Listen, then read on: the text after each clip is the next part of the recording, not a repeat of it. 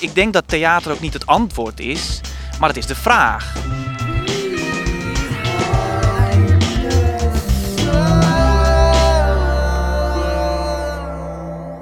Welkom bij Behind the Sun, een podcast die vooruitblikt op Noorderzon met de artiesten die er straks op het podium staan. Deze aflevering komt vanaf een bijzondere locatie: het dak van de Big Building in Groningen, waar de Peer Group straks mogelijk hun voorstelling Geluk gaat opvoeren. Geluk gaat over het noorden van Groningen, maar ook over het noorden van Tsjechië. Twee verschillende, maar toch ook vergelijkbare gebieden, die samenkomen in één voorstelling. Om een beter beeld te krijgen van het verhaal achter de voorstelling, sprak ik twee betrokken theatermakers. Eentje uit Nederland en eentje uit Tsjechië. Mijn naam is eh, Dirk Bruinsma. Ik ben 31 jaar, woon hier in eh, Haren, onder Groningen. En ik werk sinds 2013 als eh, regisseur bij de Peer Group. My name is Jakub Cermak and I'm performer and cooperator of Peer Group for this project Shkeski Galuk. Wat zie jij hier? Kun je eens omschrijven wat jij ziet als je om je heen kijkt? Nee, ja, het klinkt heel raar, maar ik zou bijna zeggen leegte. Maar dat, dan lieg ik, want het is eh, heel vol hier. We zien de stad Groningen. Maar normaal als ik hier sta, zie ik die stad niet. Ja, ik zie een gebouw en dat, houdt me, dat blokkeert dan de stad, het zicht op de stad, zeg maar. Dat is waarom denk ik die leegte hier ervaar. Ik kan over de hele stad heen kijken en ik zie torentjes en kerken en de grote gebouwen die ik wel ken. Maar nu toch anders, bijna nietig. Wat we hier wel zien is dat, ja, je zou kunnen zeggen, is het ultieme systeem in Nederland. Die grote stad, die, nou het is geen metropool, maar voor, voor Nederland is dit toch een redelijk grote stad. Sowieso voor het noorden. En hier zijn al die mensen bij elkaar die van alles nodig hebben om te kunnen leven. En dat is wat we hier zien, denk ik. Al die mensen die op elkaar gestapeld wonen, die met elkaar al die dingen nodig hebben. En die, daar moet ergens anders op de wereld voor geleden worden. En dat is ook hier in het noorden van Groningen. Willen we hier warm zitten, dan moeten we in het noorden van Groningen de grond leegtrekken.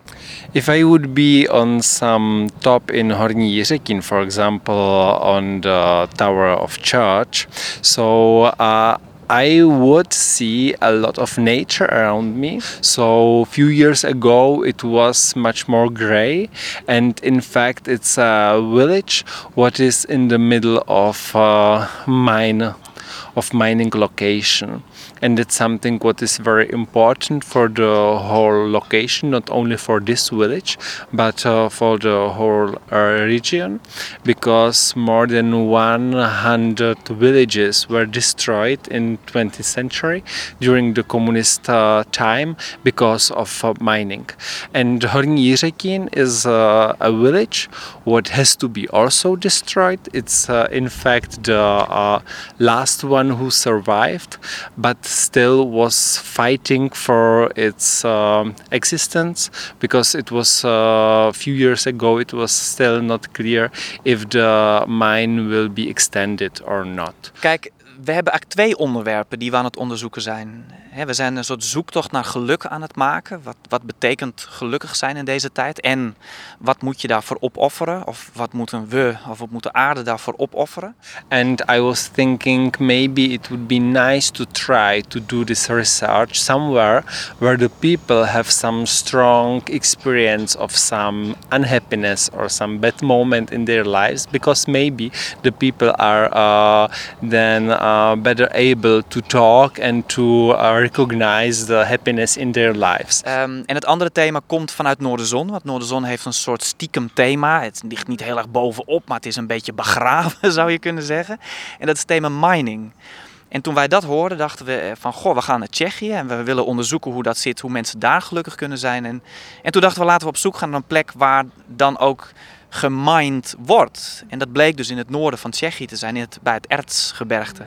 What does happiness mean to those people?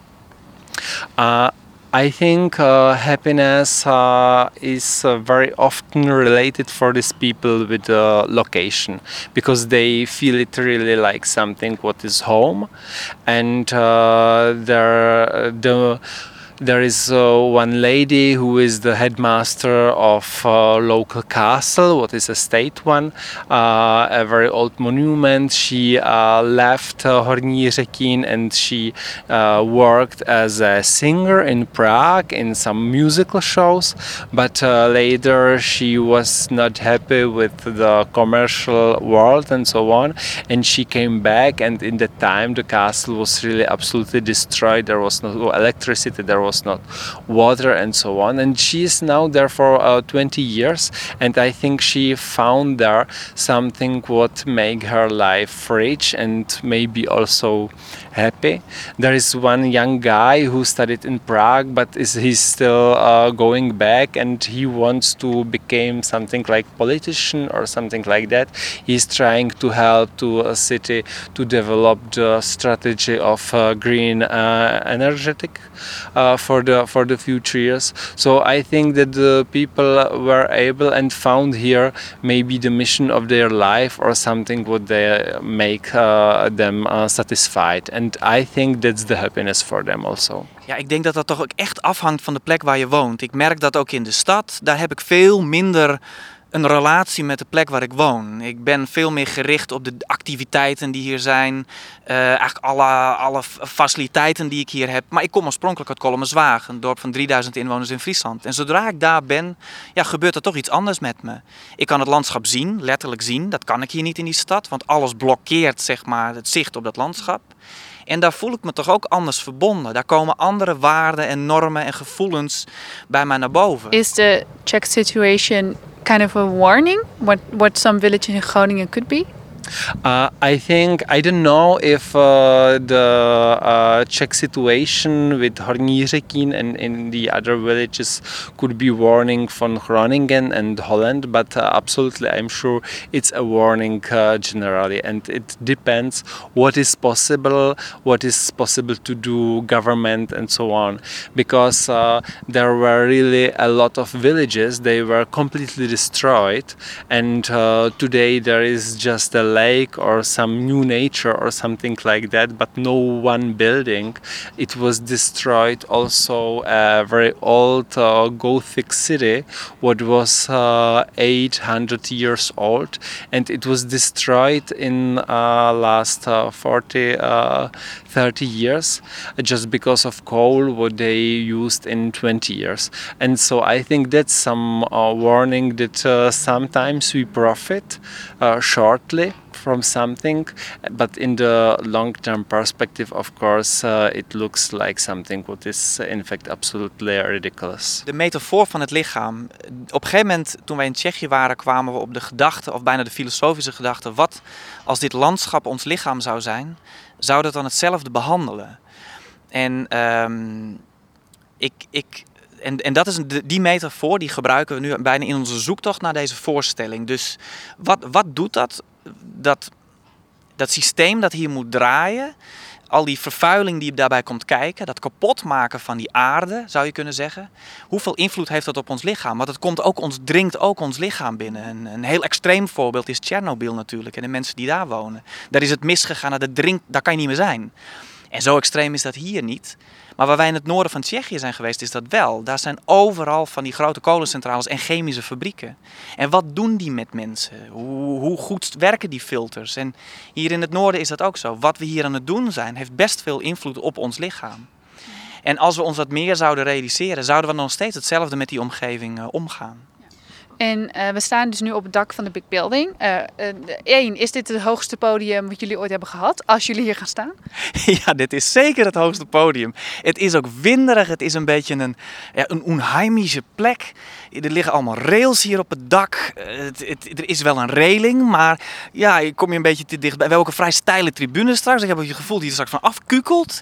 Ja, dit is zeker wel een beetje een, een, ja, een angstaanjagende plek, zou je bijna kunnen zeggen. En is dat waarom je er, eh, zeg maar, is dat het belangrijkste aan de locatie of heeft die hoogte toch ook wel? Ja, de hoogte. Eh, ik heb gezegd, het zou mooi zijn als je een plek kunt vinden waar je het gevoel hebt dat je stad zou kunnen omarmen. Dat je een gebouw met je hand op kan pakken en ergens anders weer neer zou kunnen zetten. Dat je nog grip zou kunnen hebben op die stad. It sounds like a very unhappy story about happiness.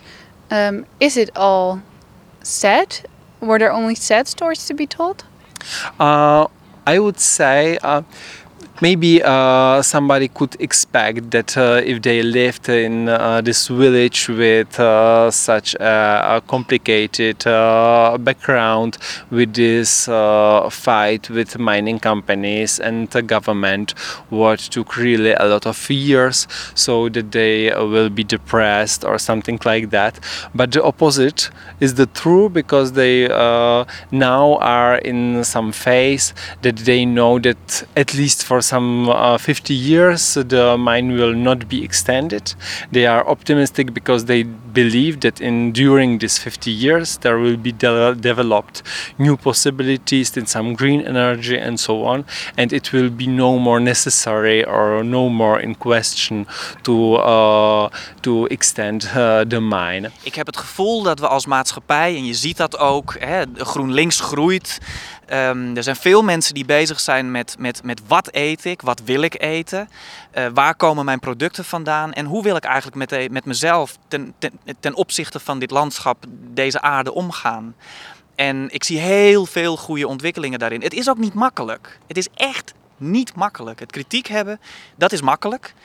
Maar er iets aan doen is niet makkelijk. En ik denk dat er heel veel gebeurt. En ik denk dat zo'n voorstelling kan mensen helpen om daar nog beter begrip voor te hebben. Maar is dat dan niet ook kritiek leveren, het makkelijke gedeelte? Ja, je bedoelt eh, eh, dat het makkelijk is om, om, om daar weer kritiek op te hebben. Ja, dat, dat is het zeker. Maar niks doen heeft helemaal geen zin, denk ik. En eh, ik, denk ook, ik denk dat theater ook niet het antwoord is, maar het is de vraag. En eh, we zijn ook als peergroep heel erg aan het kijken, steeds weer, hoe wij met ons publiek in dialoog kunnen gaan. Dus niet het antwoord op de vraag, maar hoe kunnen we een dialoog op gang brengen. En misschien komt er dan een antwoord uit, of een deel van een antwoord, of een nieuwe vraag. And I think maybe Horní Jiřekin uh, found some profit of this difficult situation. The people understand each other better. They uh, they are, I think, better community. There is really a rich community life, and I think it's uh, really an example how something bad could help you and improve your life if you are ready to fight it and to face uh, the situation and uh, not to give up. Met deze aflevering over de peergroep en hun voorstelling Geluk komt er een einde aan onze podcastreeks Behind the Sun. Wil je meer afleveringen luisteren? Ga dan naar www.potgrond.nl. Wil je überhaupt meer horen over alle artiesten op Noorderzon? Bezoek Glassen of Stan op het festival zelf. De live radioshow staat dit jaar naast de carousel op het pad tussen de Leliesingel en de Oranje Singel. Hopelijk tot dan.